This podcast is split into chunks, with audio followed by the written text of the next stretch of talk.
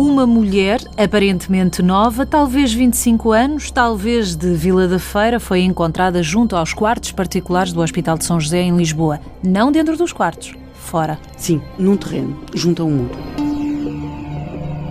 O insólito achado de um cadáver no muro do hospital.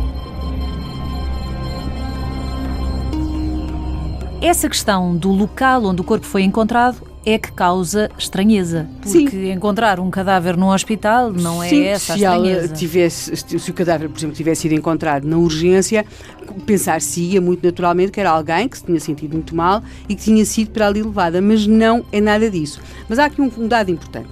Rapidamente se consegue confirmar que estamos diante do cadáver de Maria Rosa Lopes, 25 anos, Estado Civil solteira, origem Vila da Feira, profissão empregada de limpeza e rapidamente também se chega ao rosto de Maria Rosa, porque a sua fotografia também vai chegar aos E confirma-se a identidade. Exatamente. Aquele cadáver... Da cédula pessoal que estava dentro da, da mala pessoal que acompanhava o corpo. E da tal caderneta de 200 escudos, tudo isso é confirmado.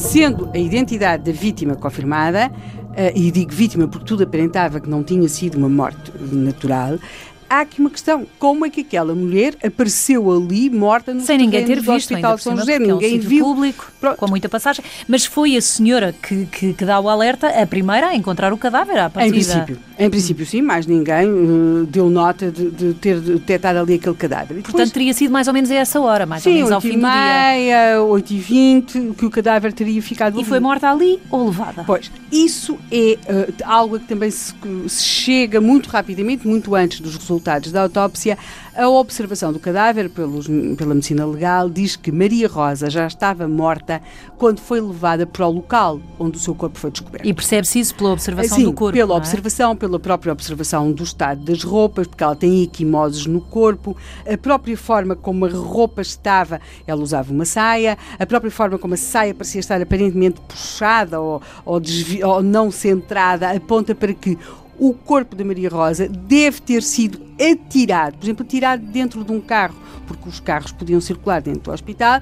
Parecia que o corpo tinha sido atirado com alguma força de, de algo em movimento, como era o caso de um automóvel. Sendo que não se preocuparam que ela fosse identificada. Não, não, não. Aliás, tiveram o cuidado de pôr a mala e os sapatos, porque os sapatos estavam arrumadinhos e a mala também.